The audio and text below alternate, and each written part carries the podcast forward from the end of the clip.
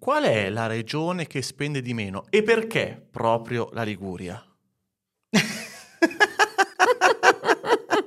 Bugiardo. Essere se stessi non è facile, diventarlo è ancora più difficile. Ciao, sono Mary, sono una curvy coach e da più di vent'anni utilizzo la moda per far tornare le persone a stare bene. Stai ascoltando Senza Zucchero, il podcast che aiuta le donne ad affrontare questo bellissimo viaggio, la vita.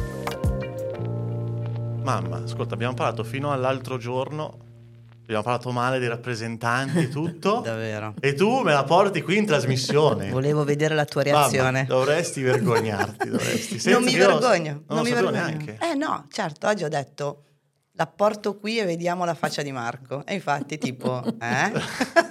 Abbiamo qui Manuela, ciao Manuela. Ciao, ciao, ragazzi. Ciao, ciao, Manuela Manu. che io conosco col cognome di Ribkov. Sì. Ma non, ho- non so se abbia ma un cognome. E spe- penso sia salvato ovunque, Manuela Ribkov. Manuela Caprotti. Ehm, E, abbiamo oggi Manuela perché volevamo andare un po' più a fondo rispetto a quello che è il tema dei rappresentanti, sempre con l'ottica di- del, del negoziante, del cliente finale. Certo. Perché, come abbiamo fatto anche l'altro, l'altro episodio, non so se l'hai sentito, spero di no, così non hai perso tempo della tua vita utilissima.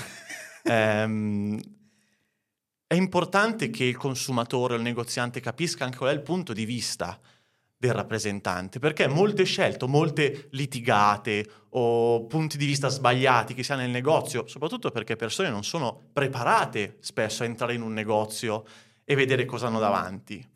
Quindi un po' più questa consapevolezza verso la figura del rappresentante e perché si fanno determinate scelte. Può secondo me aiutare un po'. Un po Certo, tutti. certo. Mm? Certo, no, sicuramente anche noi abbiamo questo- questa stessa cosa quando prendiamo i campionari che ci vengono presentati tutte le novità, quindi dobbiamo capire anche noi quali sono state le scelte fatte dagli stilisti che quindi noi cerchiamo poi di trasmettere ai nostri clienti. Perché voi non, ave- non avete voce in capitolo sull'azienda o vi chiedono? Ma allora, eh, normalmente Iniziamo chiedono... già a cambiare il tono, per cui capiamo già la criticità. Ma no, secondo me, secondo me, era- secondo me Manu era tipo cosa è meglio dire bene e odosa le parole Manu. No, diciamo che ehm, nella normalità vengono fatte delle riunioni post campionari per, raccogliere o delle relazioni, perché gli stilisti comunque non hanno mai un contatto diretto con il cliente finale, finale ma ne- tantomeno il nostro cliente diretto, quindi in questo caso Mary ad esempio. E, e quindi loro fanno delle proposte che sono le- tutta la loro teoria, poi bisogna vedere all'atto pratico che tipo di risultato porta.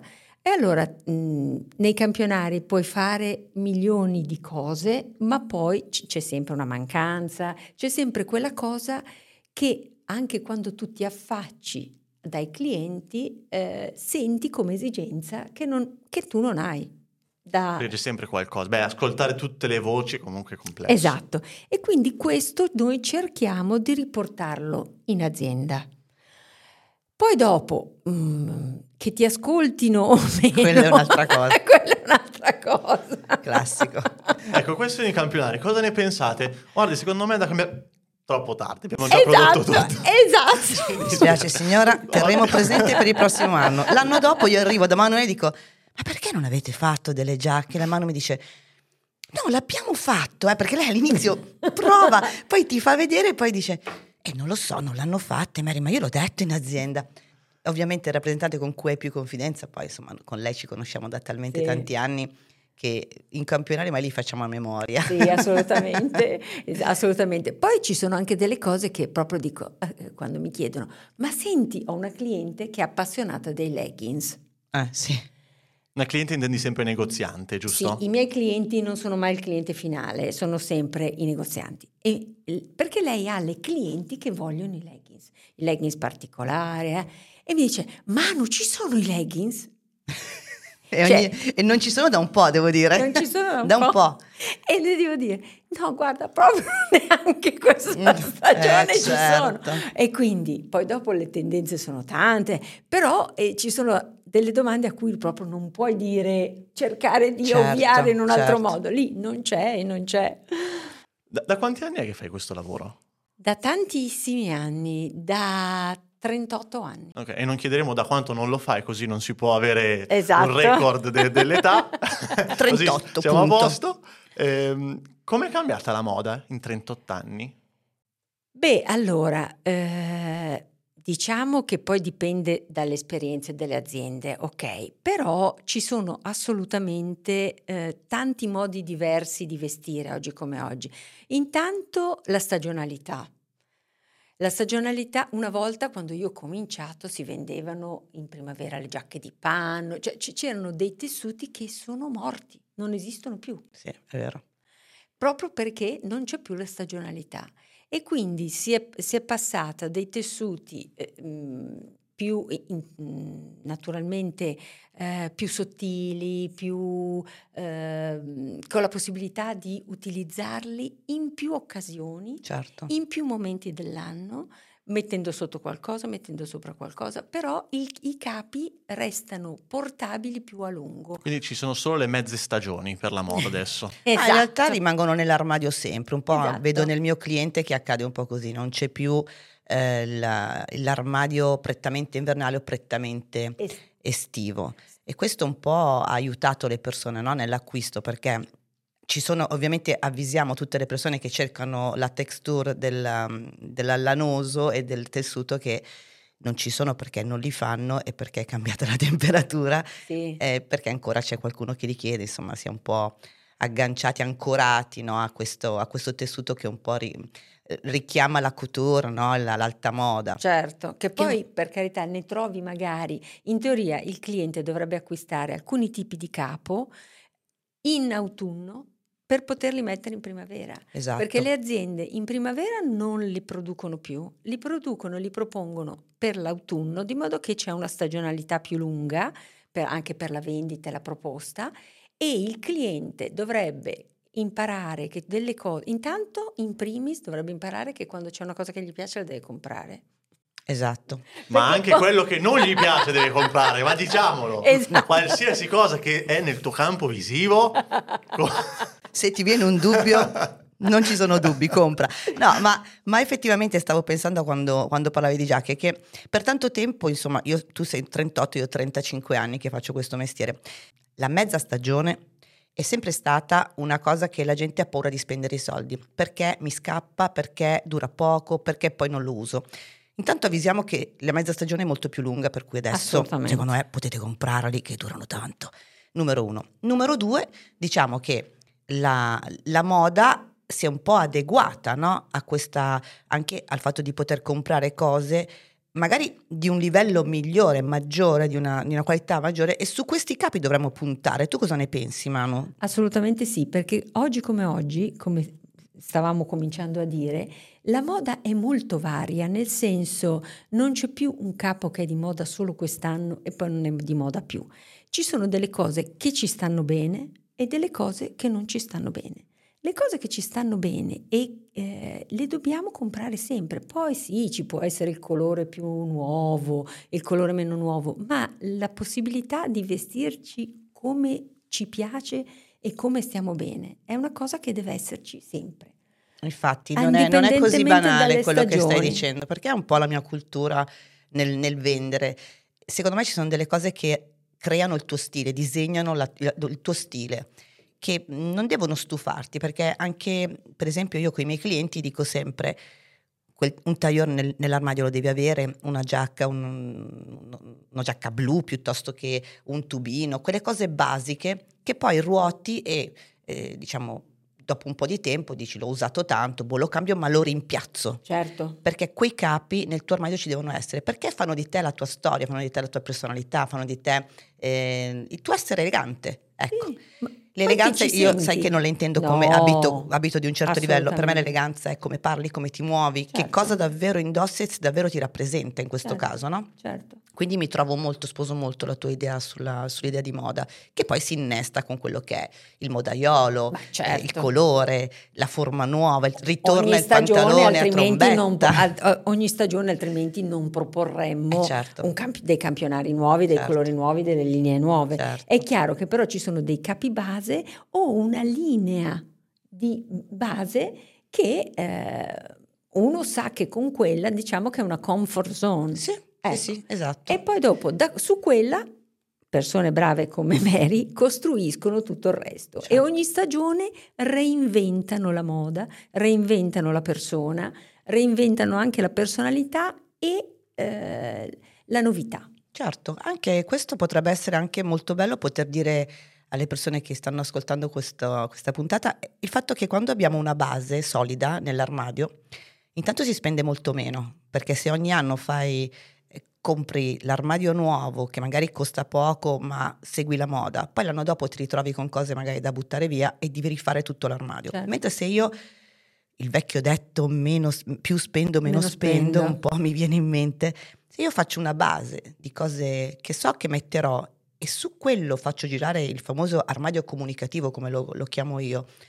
effettivamente verrebbe, sarebbe molto più semplice per tutti e non esisterebbe neanche più il cambio armadio, i famosi cambi armadi di una volta Infatti, che non si fanno più. No, anche perché oggi come oggi per nove mesi all'anno almeno ci possiamo vestire nello stesso modo. Sì, sì. Poi ci sono i picchi del, proprio del mese freddissimo, del mese caldissimo, sì. che allora eh, alcune cose si abbandonano certo. si, per, per eh, prenderne delle altre, però in linea di massima eh, qualcosa ti porti dietro comunque certo, del tuo armadio certo, certo.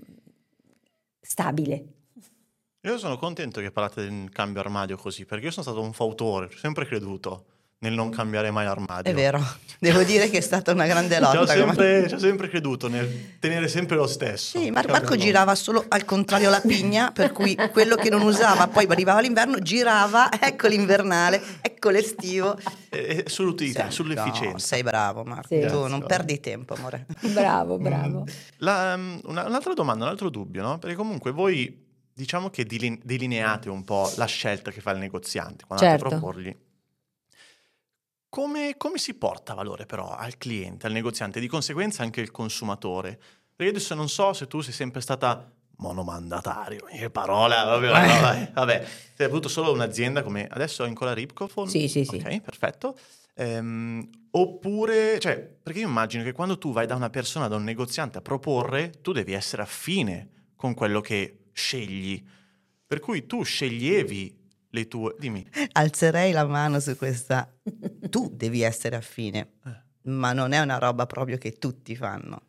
Eh no, è proprio questo. Eh. Eh, hai, tu sceglievi sempre quello che proponevi, le aziende a proporre, le valutavi, cioè cercavi un link con quello che... Sicuramente, allora, eh, quando uno deve vendere qualcosa è chiaro che se lo fa di lavoro è un lavoro, però sempre eh, potendo si sceglie magari cominci con una cosa e poi capisci quali sono le tue prerogative e ti avvicini di più e ti eh, spendi di più e ti senti più cucito sulla pelle una cosa piuttosto di un'altra. Ed è sempre più semplice poi vendere una cosa certo. che comunque eh, nella quale tu credi piuttosto che no. Poi se uno deve, fa anche quello che eh, se lo deve, deve, ma certo. in linea di massima uno, dopo la partenza, che può essere sempre una ricerca anche di, di, noi stessi, di capire dove vogliamo andare, eccetera, poi piano piano affini le cose e scegli. Come le aziende scelgono i rappresentanti, anche i rappresentanti eh, scelgono le aziende, nel senso se le sentono proprie. A me hanno, io ho avuto prima di Ripkov un'azienda storica per 15 anni che ormai non c'è più, ma mi hanno sempre chiamato, non mi chiamavano neanche Emanuela, mi chiamavano, ah sì, la signora Lori, capisci? Cioè, perché io ero certo, identificata certo. con quel prodotto. Oggi come oggi eh, è un altro che peraltro io or- vesto solo con queste, con queste mie eh, aziende. Certamente scelgo come una cliente finale all'interno dei campionari quello che mi sento di più, che mi piace di più, che mi, che mi veste di più, che mi rappresenta meglio. Però eh, io sposo in pieno la mia azienda. Anche perché credo che sia molto facile andare a fregare il negoziante. Allora, al, al, netto di, di mamma, no? che comunque ha una determinata esperienza, sì. diciamo che se trovi qualcuno che è alle prime armi, puoi un po' fargli, fargli, scegliere quello che dici, no, questo l'ha detto il mercato, questo è la moda di quest'anno. Quindi qual è l'errore più grave che non si deve commettere? Ma questo io credo che sia una regola aurea della vita. Mm. Perché in nessun, in nessun tipo di lavoro devi mai cercare di fare solo tu l'affare, perché gli affari si fanno in due, perché altrimenti uno frega l'altro. Quindi io cerco di fare, di far fare la cosa più giusta al, alla persona che ho davanti. Poi per carità si sbaglia sempre perché stiamo a guardare, facciamo questo, facciamo questo, questo lo facciamo in queste taglie, quello lo facciamo nell'altra, la proposta per quei tipi di signori. Cioè magari eh, uno ci perde tanto tempo, ma perché non è che è una perdita di tempo, è, un, è il lavoro, perché comprare bene è, il, è, il, è la prima cosa per poter vendere. Quindi non è mai tempo perso quello che si dedica al cliente, che io dedico al mio cliente. Infatti io non, mai, non guardo mai l'orologio, non so mai che ora, cioè ci sono dei paletti, però eh, si parte per creare una... Eh, per creare una stagione. E quindi la cosa principale da fare è stare eh, in, e cercare di entrare in sintonia col proprio cliente, cercare di valutare le cose tutte, perché io prima di cominciare a fare una, una, una campagna vendita eh, con delle persone provo tutti i capi, li guardo, li disfo, li forco, vado a vedere le altre cose, quindi cerco di non essere mai impreparata su quello che vendo di capire quali sono i pregi e i difetti di ogni eh, capo che ho e eh, quindi di capire a chi si rivolgono in maniera migliore. Poi, in questo caso con mamma, quando vedo mamma, cerchiamo di capire le, le mie cose, la mia esperienza, la eh, confronto con, con la sua, la confrontiamo con quello che lei ha voglia di proporre, perché tante volte anche eh, negli anni, ecco una cosa che è cambiata molto da vent'anni fa a oggi, che tu dicevi, ah, hai il campionario, lo vedi e dici, ah, questo viene Mary, sicuramente lo prende perché le piace il suo genere oggi come oggi arriva e mi dice no Manu guarda quella roba lì non la voglio più perché voglio dare un'impostazione nuova, voglio proporre, sì l'ho proposta fino a ieri, a me piace ma sento la necessità di inserire e di spingermi in, anche in un'altra cosa.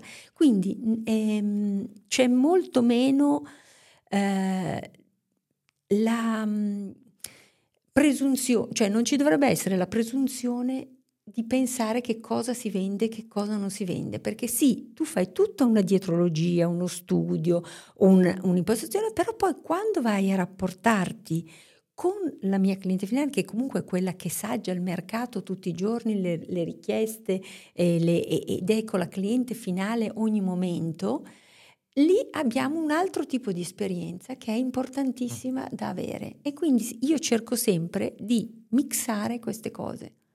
Secondo me è anche molto... C'è una linea sottilissima di quello che fai te con, con mamma, con la signora Mary, come è conosciuta qui sul podcast, e mamma con i clienti, che è, c'è sempre una linea sottile tra fede e fiducia. No? Dove spesso quando non si sa tu imponi fede, no? perché non ha l'informazione il cliente. Certo. In realtà dovrebbe essere la creazione di una fiducia dove anche il cliente è conscio di quello che fa che è quello che fai anche ogni giorno anche te, mamma, no? Sì, sì, sì, sì, infatti stavo ascoltando mm, molto ammirata le parole di Manu perché è un po' come la vivo io con te ogni volta, no? Ed è un po' un crescere insieme, no? Avere abbandonato delle linee guida che erano un po' i cliché, i vecchi cliché su quello che era il modo di vendere. In qualche modo poi il rappresentante ti creava anche un'imposizione, magari non volontaria, però ti creava quasi una linea guida che poi tu in qualche modo eri costretta a... Seguire. Ti sentivi un po' costretta a seguire, come Poi io sono molto empatica, per cui mi dà fastidio anche un po' deludere il rappresentante, perché insomma io ho dato sempre questa immagine di me. Però effettivamente la cosa bella è un po' che in questo lavoro crescendo insieme e vedendo che l'ultima persona, insomma, la, la, parte finale della vendita la facciamo poi noi. Certo. Mi piace l'idea di poter spingere, a me questa cosa piace tantissimo. E con te, insomma, è sempre stato molto, molto bello perché c'è stata un'apertura a 360 gradi no? sul provare, senza mai essere costretto, oppure addirittura sei tu a dirmi, magari prova Mary, poi vediamo, lo puoi riassortire. Ecco, sì. questo consiglio che è sempre molto carino, molto anche ti dà fiducia, no? Ti dà anche fiducia nel poter provare e il coraggio di tentare qualcosa che magari nel tuo negozio non hai mai portato e quindi poi arrivi al cliente finale e ti accorgi come quest'anno di dire ma no, io non so, non so, più dove prendere, nel senso non ci sono più i giubbetti, ti chiamo. È vero. Perché butti dentro quel colore, quella forma che magari l'anno prima non avresti mai fatto, due anni fa neanche ci pensavi, specialmente nel nostro ambiente dove noi ovviamente ci dedichiamo molto di più a donne dalla 46 in su, anche se Ripkov tratta le taglie più piccoline, ma quando ti rivolgi a una come me, che io faccio prettamente quello, non era così semplice, no? Potersi buttare.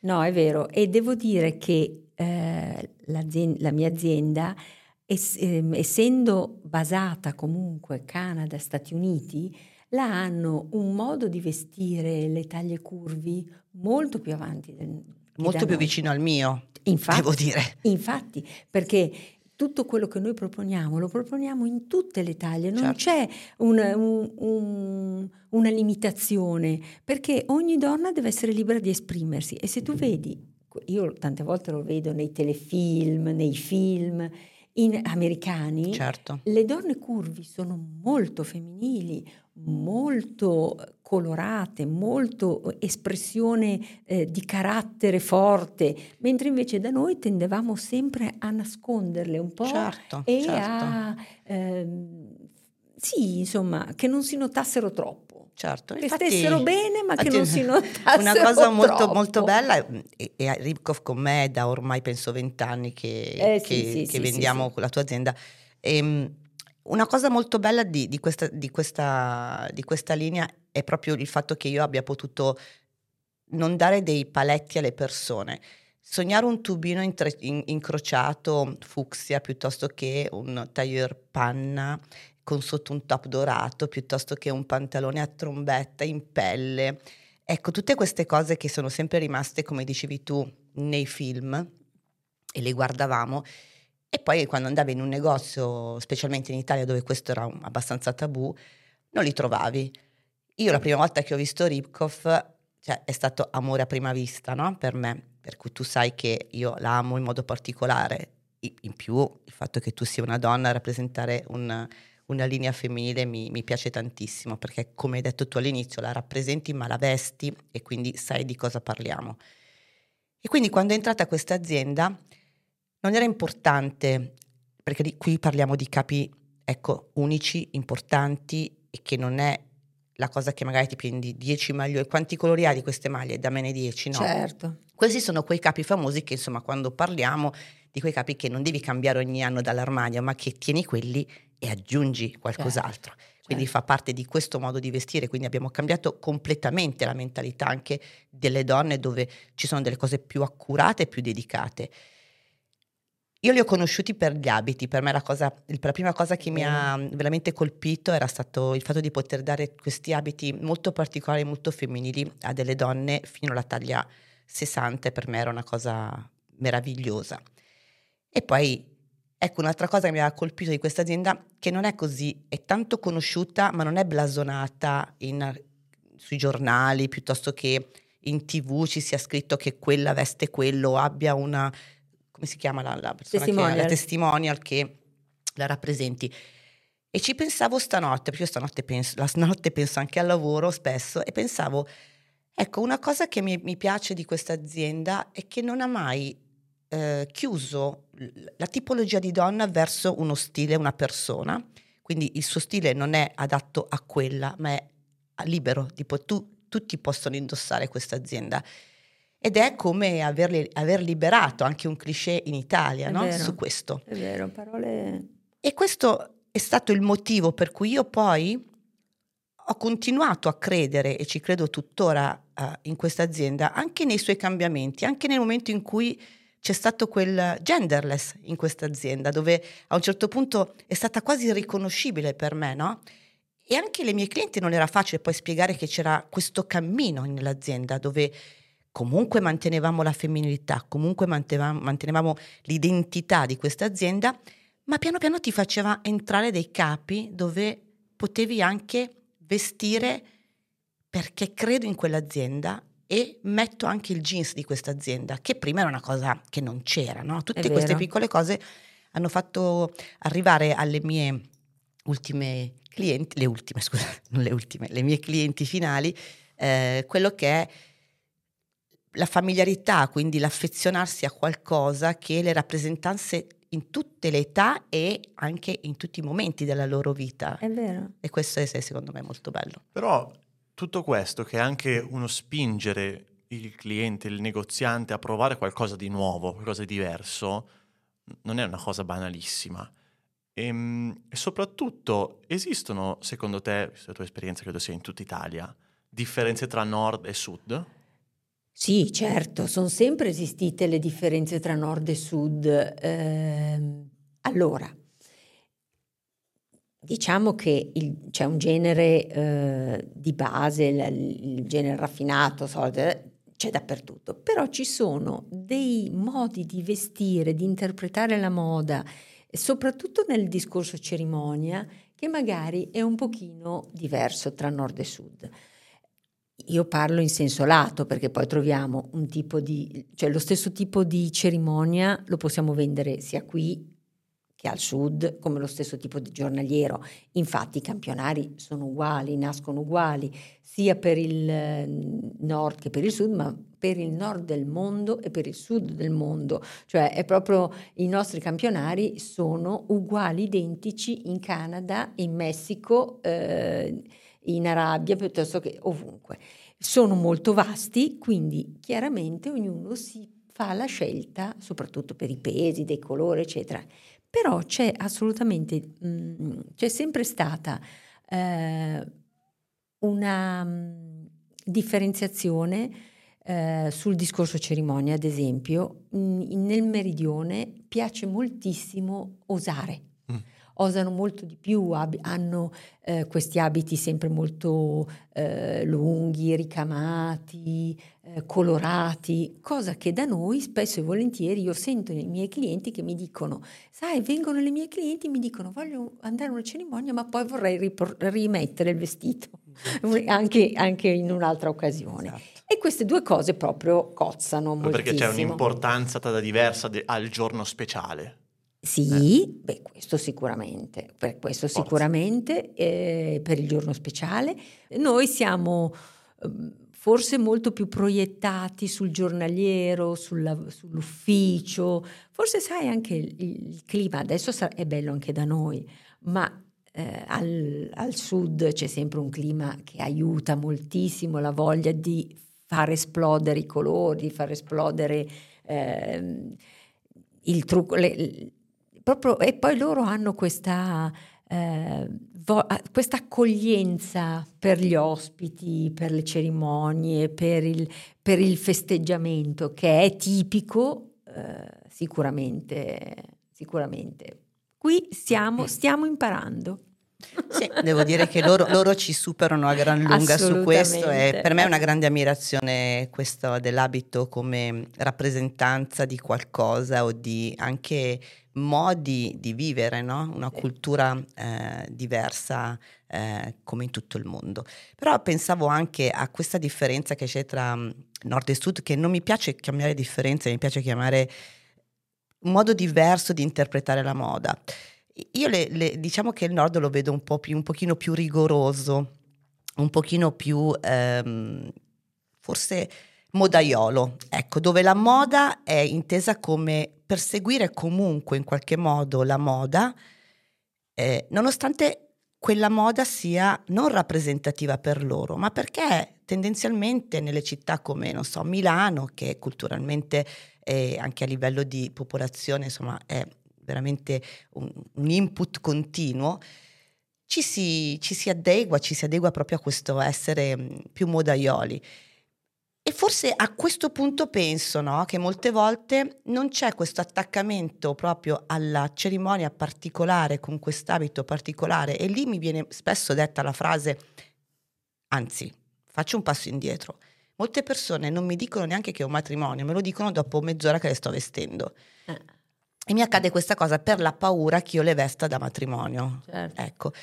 E mi è, mi è accaduto spesso di dover poi tornare indietro, ma non perché volevo cambiare l'abito, perché per me è importante capire cosa ti do per il ruolo che hai. Poi loro sceglievano quello che volevano, però mi sembrava quasi di mancare di rispetto a quell'evento, no? E spesso non te lo dicono o te lo dicono verso la fine della vendita e invece quando te lo dicono prima la premessa è sempre quella, no? Qualcosa da mettere. Forse è proprio una cultura che è cambiata, no? Qui al nord.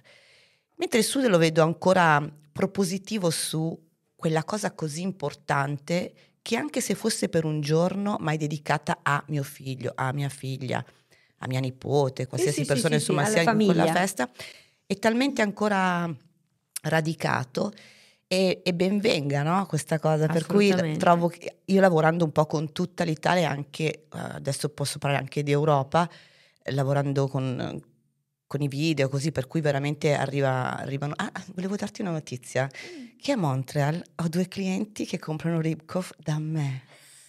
Hai capito? Hai capito? Ma certo. E sono venute certo. qui in negozio. Anche lì si parlava tu, di tu matrimoni. Non hai confini. Non ho confini, sono come la moda, sconfinata Assolutamente. No, non puoi essere eh, rinchiusa in un confine, proprio no. C'è caduta l'umiltà, c'è caduta. Sì, opla, pam, pam, pam. È andata dal carro. Portamela per favore. No, è la verità, perché guarda, lei è innovativa. Questo, questa cosa è, anni, è la prima in Italia che io ho visto fare qualcosa di questo tipo. È la prima che ha mh, unito al, alla vendita del, del, negozio una filosofia, un'accettazione, una, un, un, lavoro sulla persona, che è la prima e forse l'unica. grazie, grazie. Non c'è cambiamento. Cosa c'è? che stupido ragazzi. Sì, ma perché guarda Mary, Vabbè. è vero, i figli non danno mai no. no, si sentono, no, ma si sentono nominati, capito? Ma dice se mia mamma è già qui, io che cazzo devo fare di più di lei? Dopo, capito? È come dire mi devo aspettare qualcosa di più di, da, da, da fare, capito? Eh, certo. No, certo. falso, solamente perché vivendoli sempre e ormai da 29 anni si dà per assodato la figura del genitore. È impossibile valutarla come un estraneo. No, eh? assolutamente. Eh, e, infatti, certo. e, infatti, è importante sentire i commenti del, delle altre persone per avere una visione un po' più certo. a 360 no, gradi. Assolutamente. Grazie Manu. ecco, allora, le signora Mary dell'Italia, mm-hmm. eh, le top tre città più coraggiose dell'Italia. Beh, dell'Italia non saprei dirtelo, anche perché eh, se posso dire una cosa... O regioni, non so. Se posso dire una cosa, eh, è più il negozio in provincia mm. piuttosto che nel centro della città. Questa è una cosa interessante. Che ha eh, più proposta, mm. e più coraggio e più visione. Eh, infatti tu vedi, vai in posti magari anche al sud, eh, che dici, ma qui in questo posto in Calabria, magari dici, ci sono dei negozi di una bellezza, sì. di una raffinatezza, di una precisione, di una, cioè, um, di una cura che a Milano non hai. Secondo te è perché c'è, la, c'è il tempo per ascoltare il cliente? Sicuramente sì, e c'è sicuramente sì, ma eh, c'è un altro discorso da dire. A Milano, oggi come oggi, la maggior parte dei negozi sono delle catene o sono dei negozi direi aziendali, dove tu trovi solo del personale, mm-hmm. non c'è mai un titolare. E questo non perché siamo degli imprenditori, ma mol- fa molto la differenza fa molto la differenza perché un, un imprenditore e comunque un titolare ha cura che il suo lavoro vada in un certo modo, ha la cura dell'ascolto, eh, vuole pre- essere preparato, vuole andare avanti, si documenta, certo. si sveglia di notte e pensa al lavoro. E sono tutte queste caratteristiche che fanno la grandezza di, una, di un negozio, di un negozio, di un'attività. Vabbè, adesso non vorrei spezzare la lancia a favore di tutte queste catene, però alla fine se tu utilizzi un punto vendita non come un, una modalità di espressione di un'urgenza comunicativa, come in questo caso mamma, come tante altre figure che, eh, di cui ci hai parlato adesso, eh, ma diventa più un investimento, un fatto tu in n ore devi fare il massimo possibile. Sì, diciamo, no, diciamo che soprattutto, secondo me, la cliente finale non si identifica con la persona che ha davanti. Mm. Mentre invece spesso e volentieri io vado in un negozio, uno perché ho voglia di avere un uh, rapporto uh, umano, due perché ho fiducia e mi identifico con la persona che ho davanti che potrebbe essere la titolare come una collaboratrice, come, però una persona che, eh, per la quale io sono importante. Certo. A volte trovi nelle catene delle persone che ci lavorano che riescono a, a comunque eh, a togliersi dal fatto di essere solo una dipendente, ma comunque sono così di carattere e riescono a dare eh, qualcosa in più alla cliente finale, spesso e volentieri sei tu da solo che devi essere sicuro di quello che fai, sicuro di quello che vuoi e l'acquisto è normalmente abbastanza solitario. Sì, freddo, abbastanza freddo, anche perché poi alla fine se ci pensi, no? Cos'è la differenza tra andare in un negozio e cliccare su un sito, no? Il fatto che te lo puoi provare, certo. ecco, e decidere al momento se perlomeno la taglia è giusta. Ma se una persona a, a, davanti a questo vuole qualcosa in più e quindi sta cercando quella decisione che può aiutarti da un professionista, dire guarda, esatto. secondo me è meglio questo piuttosto di magari non si vuole portare l'amica, la madre, non ha nessuno, oppure è, è, è imbarazzata nel, nel, portarsi qualcuno, spera che la persona che è dall'altra parte possa in qualche modo aiutarla. E quindi si divide un po' così no? il mercato tra chi appunto clicca e chi spera che entrando in un negozio trovi qualcuno che le dia almeno conforto. Assolutamente. Oggi come oggi, questi video che eh, adesso c'è la possibilità di fare raggiungono moltissime persone sconosciute che non, non, non, so, non sanno neanche dell'esistenza di determinate realtà, ma cominciano a conoscerle, a vederle, a capirle e eh, a fidarsi della persona che c'è davanti e a capire quali sono le motivazioni, come, la, come pensa, come si veste, come cosa... cosa eh, Perché? Eh, esatto. La cosa che finalmente si chiede, che io posso aspettarmi una risposta, no? Mi sono sempre chiesta perché quella persona si veste così e finalmente capisco che cosa vuole dire con quel tipo di esatto. abbigliamento, no? Esatto. Quanto è importante poter comunicare attraverso un outfit e finalmente avere una spiegazione di perché.